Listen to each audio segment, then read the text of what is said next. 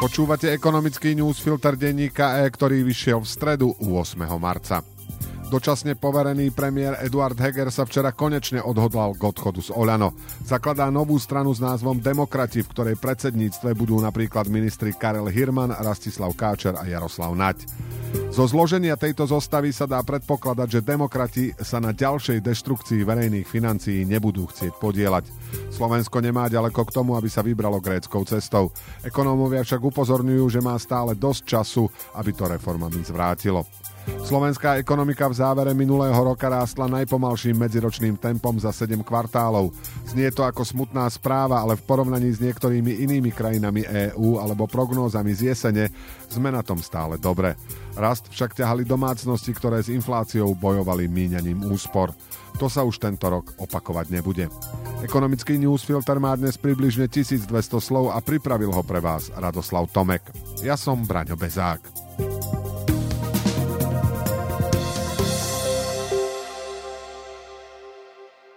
Štatistický úrad včera potvrdil, že ekonomika sa v poslednom kvartáli roka 2022 držala prekvapivo dobre. Medziročne vzrástla o 1,1% a zvýšila sa aj v porovnaní s predošlým kvartálom. Medziročný rast bol síce najpomalší za 7 štvrť rokov, ale aj tak sú to dobré správy. Ešte pred pár mesiacmi mnohí analytici predpovedali, že hrubý domáci produkt na Slovensku čaká krátkodobý prepad. Napokon to sa už stalo v Česku alebo Nemecku. Nie je to však ani dôvod na prehnaný optimizmus. Ekonomický rast potiahla najmä spotreba domácností, ktoré aj napriek dvojcifernej inflácii nakupovali viac tovarov a služieb ako pred rokom. Ekonómovia ako napríklad Michal Lehuta zo Všeobecnej úverovej banky však upozorňujú, že cenou za udržanie spotreby bol pokles miery úspor na historické minimum. Inými slovami, Slováci sa s infláciou vysporiadali tak, že vo veľkom načreli do svojich úspor. To sa dlhodobo robiť nedá. Ekonómovia preto predpokladajú, že domácnosť spoločnosti už narazili na svoj limit a preto budú tento rok ekonomický rast skôr brzdiť.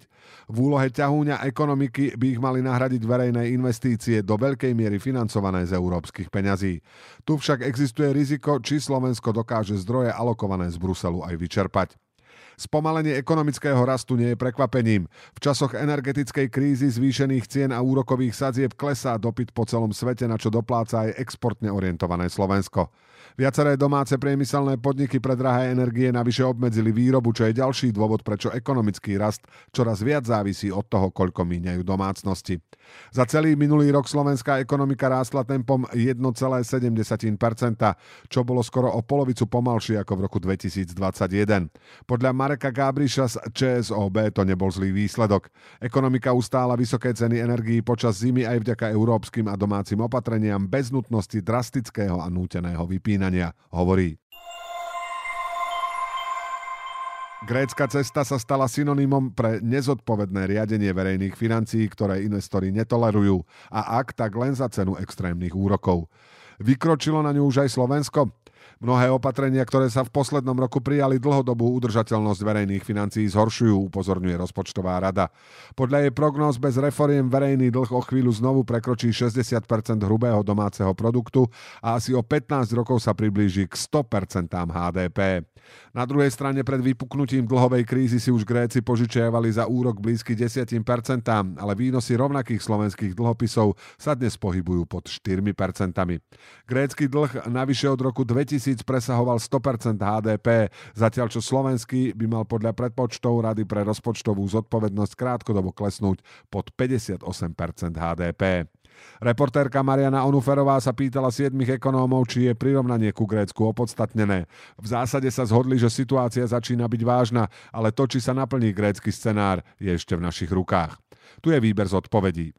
Radovan Ďuranas Ines hovorí, Slovensko má teda dve dekády na to, aby sa dlh dostal dostatočne nízko, aby ho husákové deti na dôchodku nevystrelili do gréckých výšin a aby Slovensko nemusela pokútne zachraňovať Európska centrálna banka. Viktor Nový Sedlák z Rady pre rozpočtovú zodpovednosť o slovenskej situácii povedal, nová vláda na jeseň prevezme štafetu s vysokým rizikom dlhodobej udržateľnosti, rastúcim deficitom a historicky najvyšším a tiež rastúcim dlhom.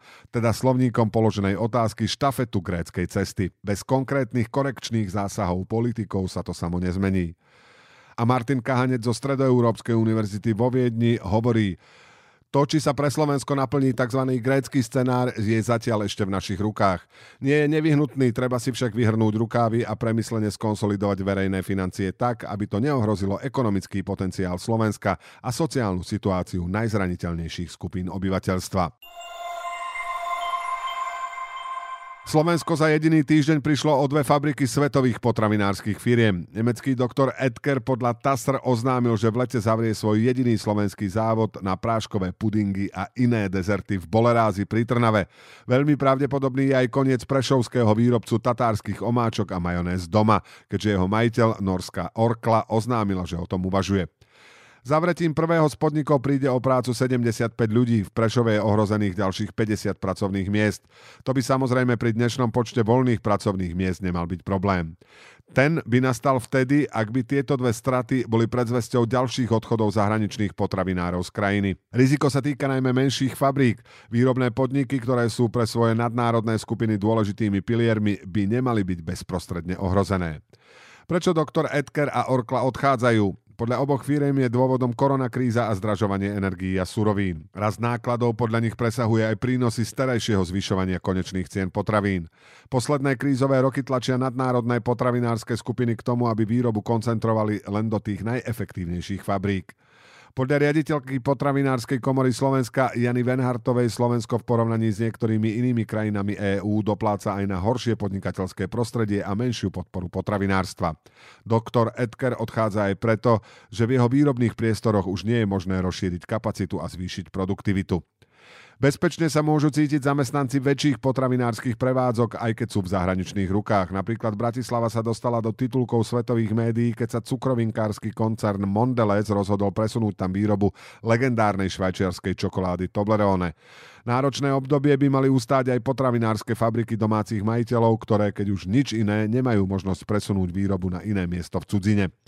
Hromadných odchodov zahraničných hráčov a zatvárania fabrík Slovákov sa v potravinárstve nemusíme báť, ale tlak na zefektívňovanie firiem je teraz výrazne silnejší, sumarizuje Venhartová z potravinárskej komory Slovenska. Zdá sa, že ani druhý rok dvojcifernej inflácie Slovákov neodradí od toho, aby si užili leto pri mori. Záujem o dovolenkové pobyty v porovnaní s rovnakým obdobím minulého roka výrazne narástol. Niektoré cestovné kancelárie majú dokonca rekordné predaje. Podľa majiteľov a manažérov cestoviek sú za nárastom záujmu o tzv. first moment zájazdy dva dôvody. Minulý rok v takomto čase ešte nebolo jasné, aké budú v sezóne pandemické reštrikcie a preto ľudia nákup dovoleniek odkladali. Mnohí klienti sa poučili z minuloročných problematických nákupov na poslednú chvíľu, keď boli zľavy menšie ako obvykle a ponuka ušia. Záujem je silný aj napriek rekordným cenám niektorých destinácií. Napríklad týždenný pobyt v Egypte v 5-hviezdičkovom hoteli, ktorý stal pôvodne pred pandémiou 500 eur, sa už za menej ako 700 eur zohnať nedá, hovorí riaditeľ Tip Travel Juraj Vitko. Oplatí sa kúpiť dovolenku už teraz? Majiteľia cestoviek veria, že silný dopyt sa udrží celú sezónu.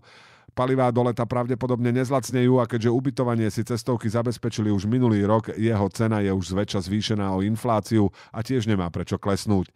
Navyše niektorí operátori majú skúsenosť aj s tým, že hoteliéri sa od nich snažia časť zazmluvnených kapacít získať späť, aby ich mohli posunúť klientom z Veľkej Británie a iných bohatších krajín. Skrátka, čakať na last minute sa nemusí oplatiť ani tento rok. Ekonomický newsfilter dnes pre vás pripravil Radoslav Tomek. Do počutia zajtra.